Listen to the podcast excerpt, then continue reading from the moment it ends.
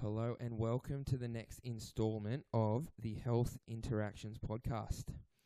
Thanks for listening in today. And today we've got a really special guest. Uh, she's a guest that we've wanted to have on the podcast for quite some time now. Uh, we've done a bit of work with her in the past in preparing for AFLW seasons and things like that.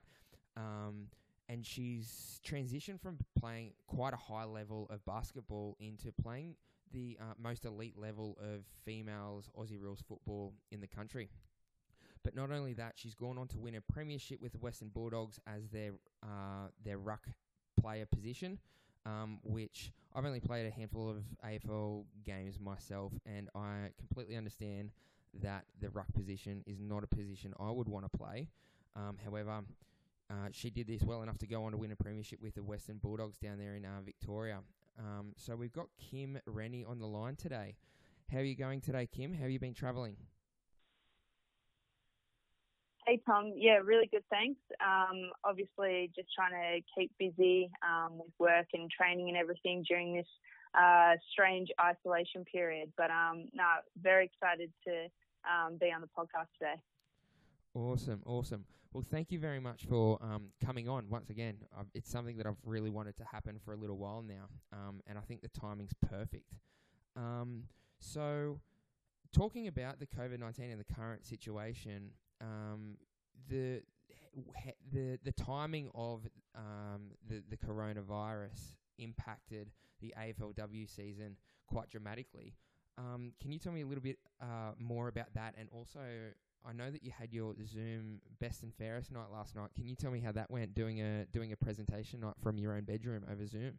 Yeah, definitely. Um, the coronavirus impacted the season uh, quite dramatically. Um, we had uh, six rounds with uh, we almost have another two uh, rounds left. Um, and then, yeah, unfortunately, after the sixth round, the um, competition had to be advanced to a final series, and then as a result, um, there was actually no premiere because the season got cancelled altogether. So um, it was a bit of an up and down season for us, um, winning round one um, and then not actually having a win since then. Um, but uh, yeah, it was um, very strange. I think in our in our I remember the last week before our last game in round six against Freo, we kind of were going to training with the mindset of, are we playing this week? Is it going to get cancelled? We kind of didn't know what was happening. So it was very strange. Um,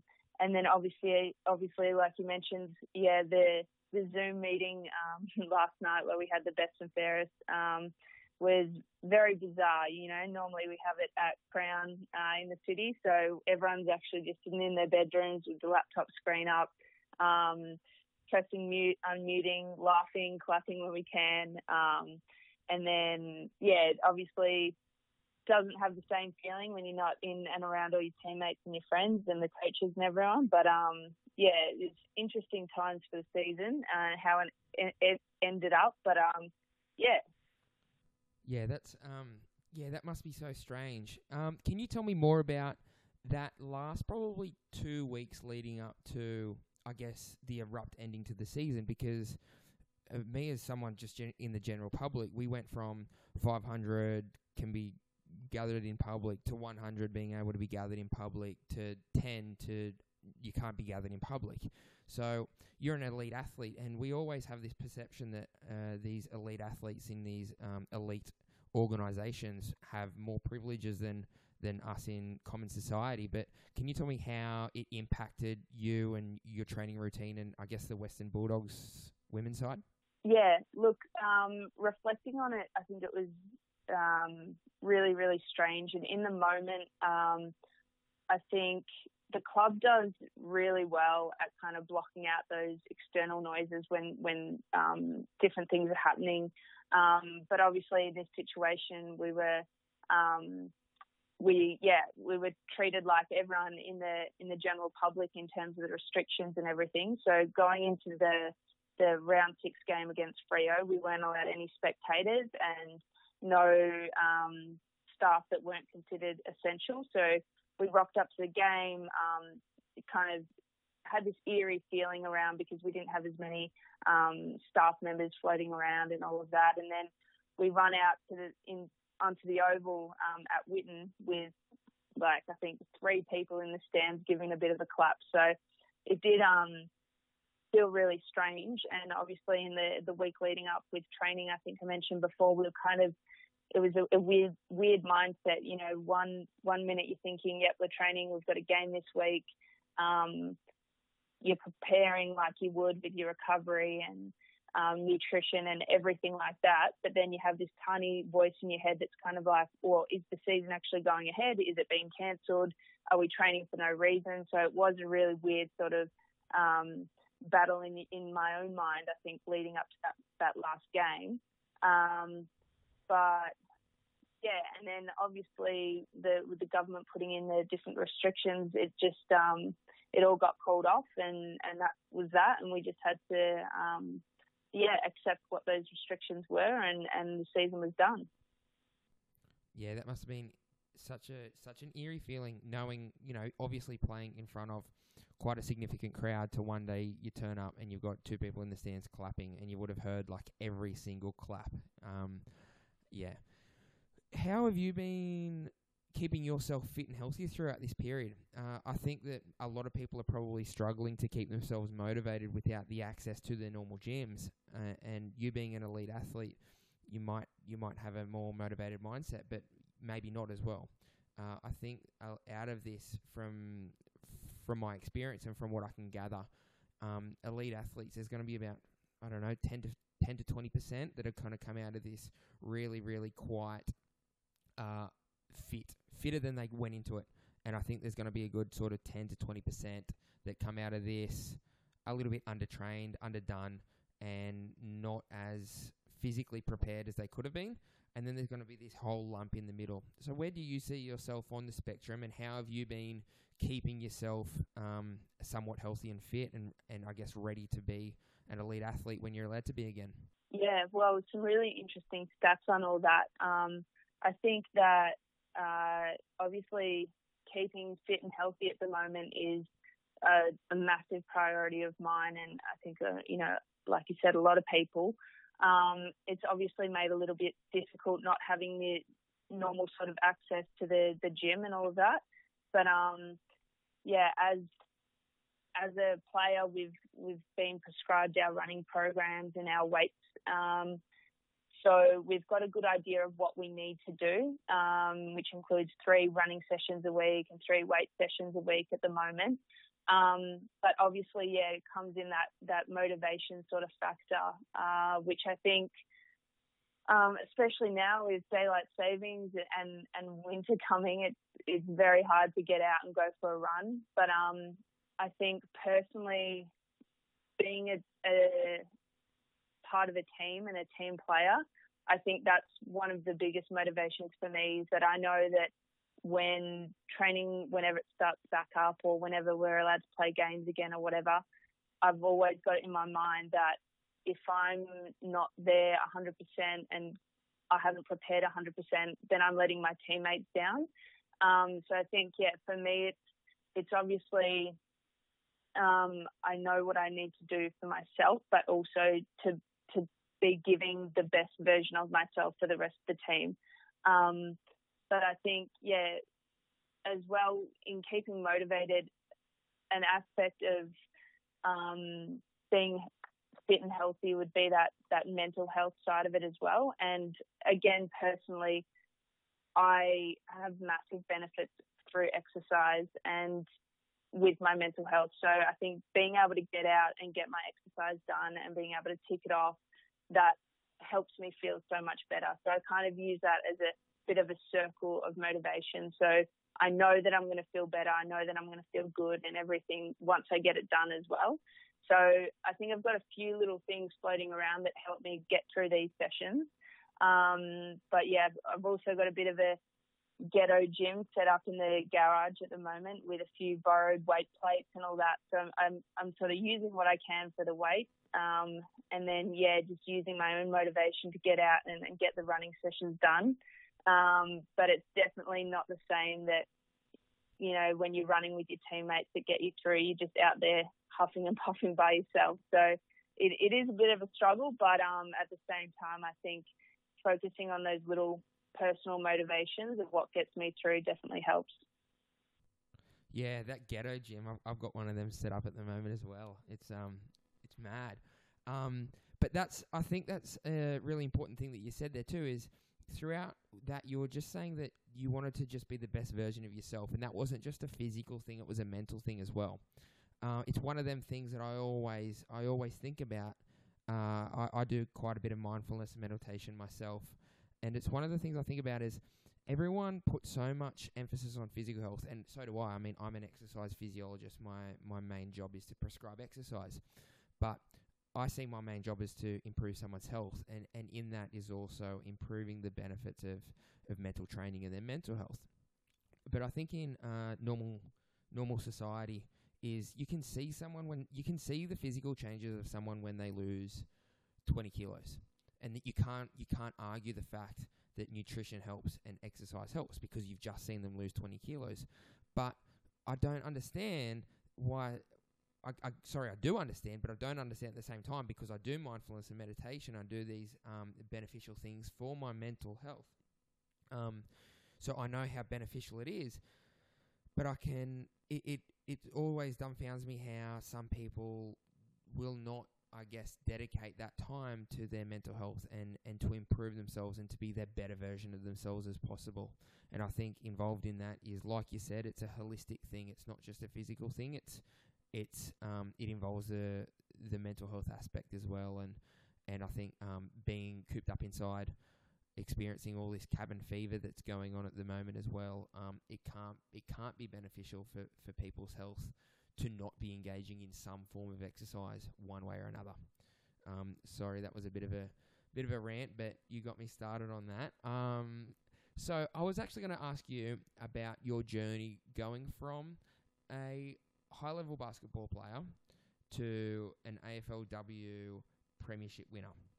Um, this would have been a transition uh, that took a few years to to learn the, a completely new sport, but not only learn a new sport, compete at the highest level of the sport and win a premiership in that sport. So, can you take me back and do a bit of a timeline for me in some of the key key transition moments from being a basketball player to being a premiership winning ruck for for Western Bulldogs?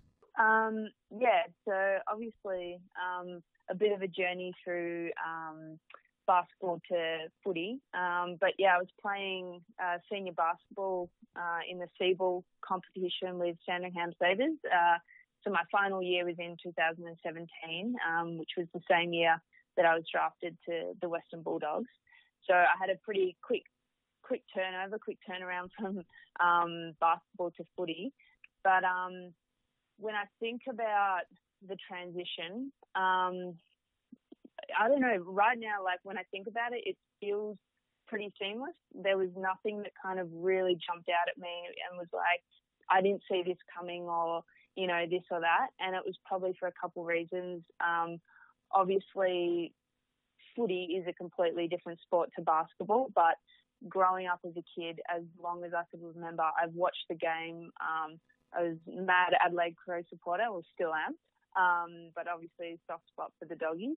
But um, always watch footy, so I did have a really good understanding of the game. Um, but yeah, obviously getting out there is completely different to to just watching it.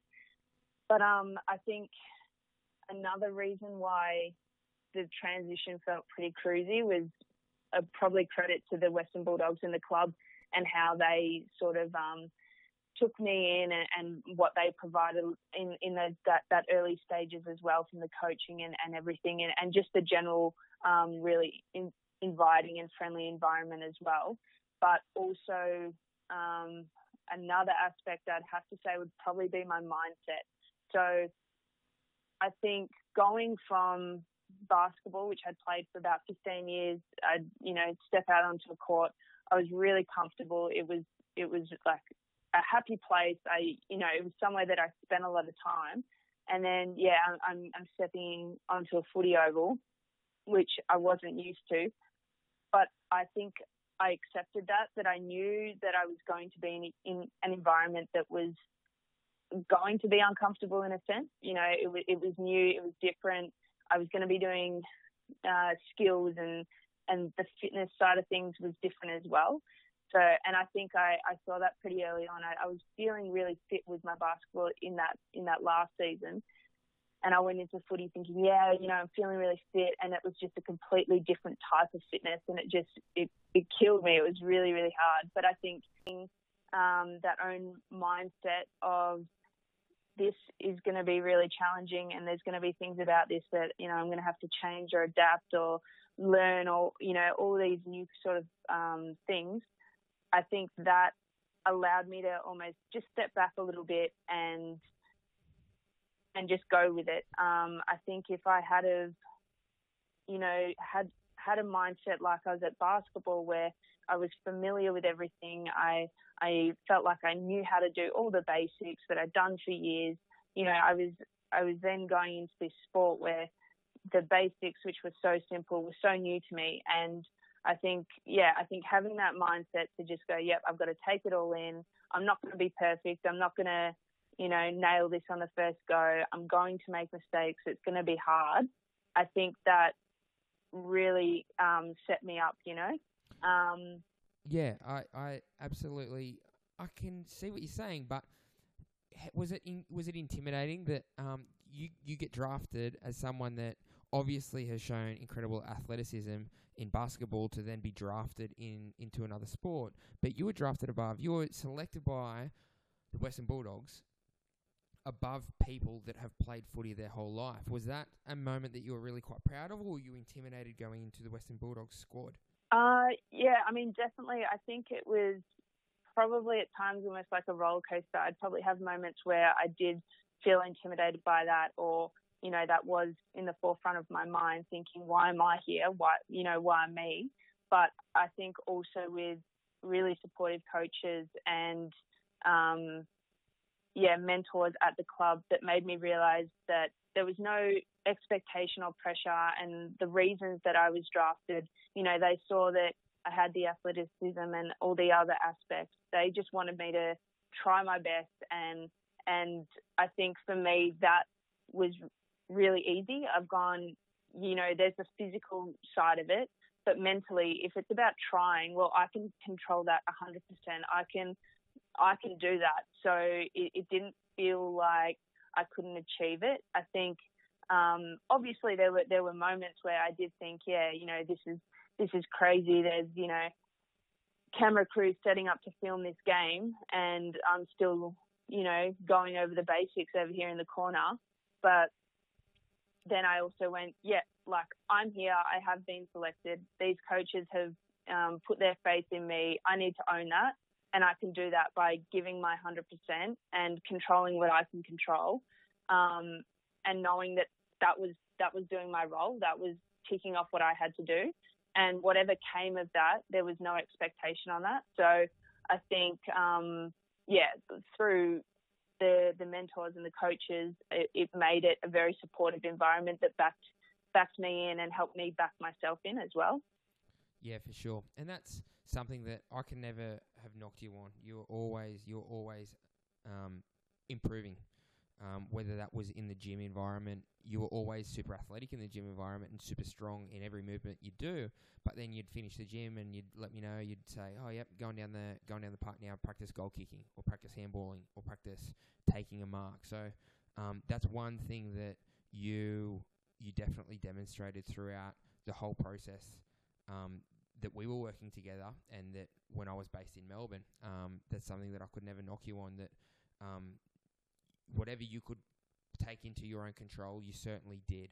Um, so that's, I guess, that's probably a great piece of advice for anyone that could be listening. Is um is is not to worry too much about the stuff that um that you can't control and just focus. Go absolutely hone in 100% on the stuff that you can control, and and that's where you'll achieve them goals.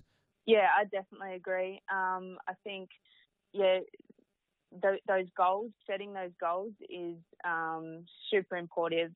Super important. So whether it's you know the big end goal, but also the little goals that get get you there, and then um, the big word or the big focus I would put on is the process. So not thinking too much about that that sort of thing that comes at the end, whatever it might be, whatever it looks like, but working on that process. So once you work that out, once you tick it off, once you do all those things right, whatever happens will happen because you are controlling and you are doing that process. So I think, yeah, I completely agree with what you're saying. Yeah, that's something that I get all my clients pretty well to do. Um, is is we set goals.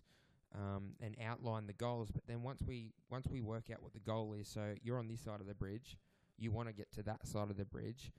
Okay, cool. That's where we want to get to, but stop focusing on that side of the bridge now. I, I would then say, okay, let's now focus on the behaviors to get to that goal. And then behaviors could be exactly what you were saying get into the gym, go kick the goals, eat all the right, you know, or eat all the right foods, practice your handballs from, you know, your left hand, your right hand, uh, practice marking, that sort of stuff. So, um, you know, you set your goal, which is all well and good, and it's a really powerful uh, thing to have a goal like that but but then to take your focus away from the goal and just focus on the habit to get to that goal.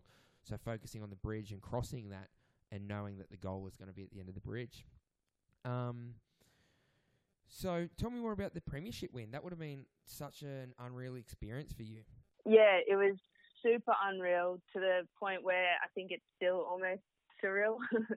um, I think yeah, growing up and as a kid and seeing so many premierships um, in the the men's competition in the AFL competition throughout the years, and then to find myself in a pretty quick journey, um, yeah, standing there on on the day um, about to play in a premiership, I think it's, I don't know, it. I, I honestly think there's still a part of me where it's still sinking in, um, but yeah, it was it was a pretty, like I said, a quick process. I think I went from playing my first game. I think I spent the first three quarters in the forward and I did not touch the ball once. I felt like I was just running in circles and I was thinking, what am I doing here? I had, you know, one of those moments. And then in the fourth um, quarter, the coach put me in the ruck and I think I won the first tap out and from then I, I, was just on. I was, you know, getting my hands on the ball, um, getting quite a few clearances. I was just feeling really a part of the game. And then a few games later, there I was um, standing uh, about to play a premiership, and then it was a pretty wet, um, miserable day when we played Brisbane Lions. Um, and so it was a bit of a sloppy game. We'd gone from playing all season in warm, um, crisp conditions to playing in a wet wet day. Um, and so the the game the game plan and, and everything just sort of went out the went out the window. And I remember coming off it in the I think maybe third quarter, and I had the headset on, and the, my coach Grovesy said, "Don't worry about tapping it to anyone. Just punch it forward. Just get it going forward." So any stoppages we had, it was just all season had gone from you know placement to the you know perfect little point to just get it forward. People are kicking it off the ground. So it was a completely different game than what we'd played all season.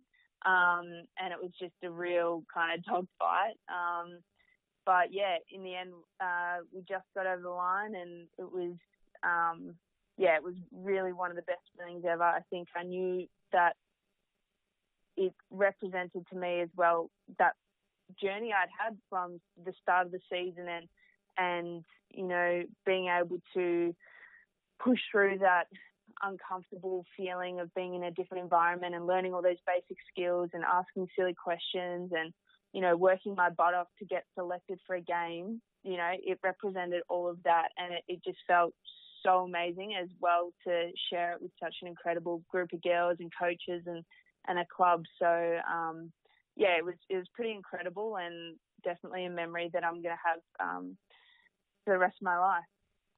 Definitely. I thought this uh, that memory that you have, I think there's so many people out there that would give a limb to have that memory, and that's something that, yeah, something that's so special to you, and something that no one can ever take off you. So I think that's something you should be incredibly proud for as well. Um, especially knowing your story and the background to, for you to get there in just such a short period of time.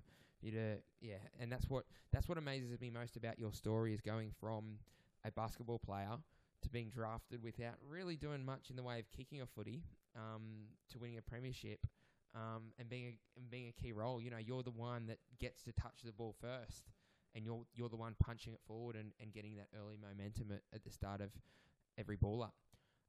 Um, where do you see the sport in the future going? Is is it, do you see this as going from strength to strength, and not just this sport, but women's sport in general? It's something that I see is is can only be a positive thing, um, and I do certainly for myself think it's going strength to strength. But I'd I'd love to hear your opinion. You know, someone that's in the sport that probably feels like you know you're on a treadmill at times, but then you probably feel like that it is going from strength to strength um, at other times. Yeah, I mean, women's sport in general, um, I think over the last uh, several years has taken a massive step forward. Um, I think that footy, specifically women's footy, it will continue to grow. I think uh, from a local level, there's been massive, massive amounts of um, young girls, um, teenagers, uh, you know, uh, open age women teams that massive amounts of people being involved in that um, through to yeah the AFLW seasons. I think they'll continue to get longer, have more games. Eventually, um, it would be good to see all the existing AFL clubs have an AFLW team. Um, so I think it'll take a little bit of time, but um, across the board, whether it's local footy or AFLW, I think that there's going to be a continued um, growth with it all. Um, and yeah, in other sports as well, like women's cricket is has really taken off. Um, that's awesome to watch and see. Um, but yeah, all, all sports, it's just fantastic. I think to see from a young young age as well what opportunities there are. Um, growing up, I obviously had the opportunity to play basketball, which I loved, and it was fantastic. But there wasn't the opportunity really in any space to, to be playing um, women's footy. So to see that is awesome, and I think yeah, it it will take a little bit of time in the AFLW scene to to really get there to the same sort of um, standard as the men's uh, in terms of um, not only a gameplay standard but um, players um, pay and and um, everything around that as well. So it, it, will take a little bit of time, but I, I can see it getting there, and it's really exciting. Yeah, absolutely. And from my perspective, I think the exciting thing to come out of the the progress in female sport is also there's going to be more and more studies that are going to be more specific to female athletes. I think uh, recently I I read um, that about four percent of of exercise science studies are done on strictly only only female athletes, which is um, which is quite again it's a, little bit dumbfounding in the sense that what they've been doing for years and years and years is taking studies from um, from male only athletes and just willy nilly applying that to the female athlete, and then and then scratch their head and wonder why the female athlete is you know four four to eight times more likely to um, snap their ACL in non-contact uh, in a non-contact injury or mechanism of injury compared to the male counterpart. And I think a lot of that comes down to the fact that we're not doing enough studies on female-only athletes. Um, you know, they're either mixed groups or male athletes, and you know, there's only that small. I think it's roughly four percent um, that are female-only athlete studies. So um, that's something that obviously needs to be needs to be progressed as well. Which I think with the more and more female athlete sports and you know the elite level, um, that's going to be reflected as well in in less injury concerns. Um, have you had any major injuries at all um, throughout your career, whether that be basketball or Aussie rules, or have you been able to sort of stay on top of that and keep yourself quite healthy? Yeah, I've um, I've been pretty fortunate in that I haven't had any major um, injuries or any setbacks in that sense. Um, I think a lot of it comes down to doing that injury prevention sort of stuff, and obviously working with you, Tom, um, through health interactions over the last few years. A lot of those uh, injury prevention exercises that I talk about, we've done in, in that pre-season sort of um, or the off-season uh, time. So getting the body right, doing the kind of proprioception exercises that you you know, a push for time for, you know, during season and, and doing all those little things um, is really important. And I think what has definitely helped me.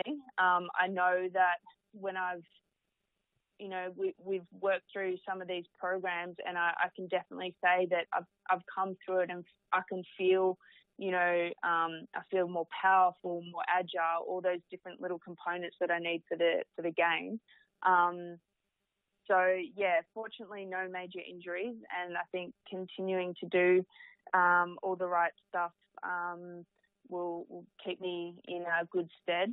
But yeah, it's definitely interesting as well. You mentioned with all the the studies and, and the statistics around specifically with women in sport. Um, but yeah, I can't help but have a think about when, you know, we were in the gym doing terminal knee extensions um, as one of the injury prevention exercises, and you're standing there giving the statistics on, um, you know, women's uh, likelihood of ACL, and, and I'm standing there trying to get these exercises done. So, um, but no, I think I think it will be um, interesting to see um, the developments in the study in the future as well, with more women involved and, and all that. So, yeah, it's, it's an interesting space at the moment.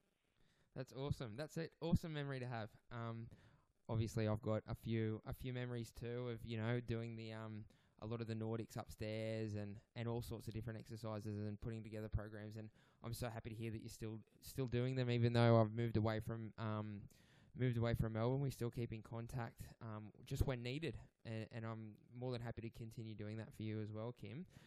Um, I know you've been giving some absolute pieces of gold throughout this whole um, episode on the podcast. Um, you were talking before about you know just trusting the process, focusing on the things that are in your control, and that's what's going to get you to your goal.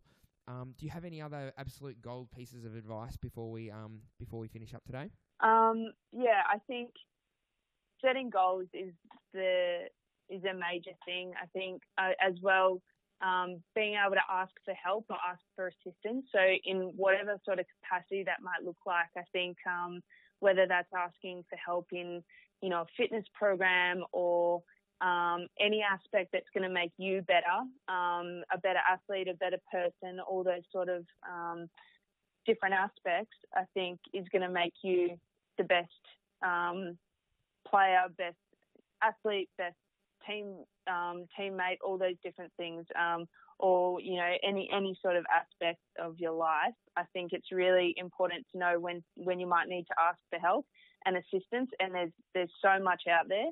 Um, and yeah, the number of times that I've come to you and said, "Hey, I need, you know, I need help with this program, or I need, I'm not feeling very powerful. I need help with this, or don't quite get this sort of exercise, whatever it might be." Um, because without asking those questions and just sort of thinking that you should be able to get it on your own, or you know, you don't um, want to ask for help, you you get stuck really easily. Or whether it's you know might be with mental health, you're struggling to find the motivation or your um, any area of your life, if you're not feeling good about it, asking for help in any sort of capacity about any sort of aspect, I think is really important as well. Absolutely. I think that's probably, I think asking for help in itself is a superpower. And I think you nailed it there exactly. Is um, if you ask for something, you'd be you'd be so surprised with how how humans are wired in the sense that we're all we're all you know there's probably a good 90% of humans that want to help other humans. You know there are probably a 10% of humans that you probably don't want to be hanging around with anyway right? Um, but yeah uh, uh whenever anyone asks for help what you know I'm absolutely will help. And I think you'd be so surprised with how many other people are like that. And that just reflects on your transition into the Bulldogs and how many how how good people probably were around you in the in the Bulldog structure and system, all the mentors you had in making you feel more comfortable in what was probably quite an uncomfortable environment for you. Um, so yeah, I think I think that's a absolute piece of gold. That um, yeah, asking asking for help is a superpower because it can be intimidating and you're leaving yourself vulnerable by doing it. But when you do it, that's that's where you're gonna get the answers you need, and that's where you're going to um, progress. um, not only as an athlete but as a human. Did you want to add anything else before we wrap this one up? No, I think um, yeah, we've definitely touched on a little, lot of different aspects. Okay, well, thank you very much for coming on, Kim. Um, I wish you all the best in well, what won't be the year ahead. You know, the years, um, the the year of for the next few months anyway of the AFLW. That's all done, and the the VFL that you might have been playing in in the year ahead. That's looking probably a little bit suspicious too. But I'm sure you're going to continue working on yourself, both physically and mentally, um, and and preparing for the AFLW season that's coming up. So thank you very much for coming on, Kim. Thanks so much, Tom. Um, yeah, really appreciate all the help as well throughout the last few years. No worries at all. I'm I'm more than happy to continue helping whenever you need it.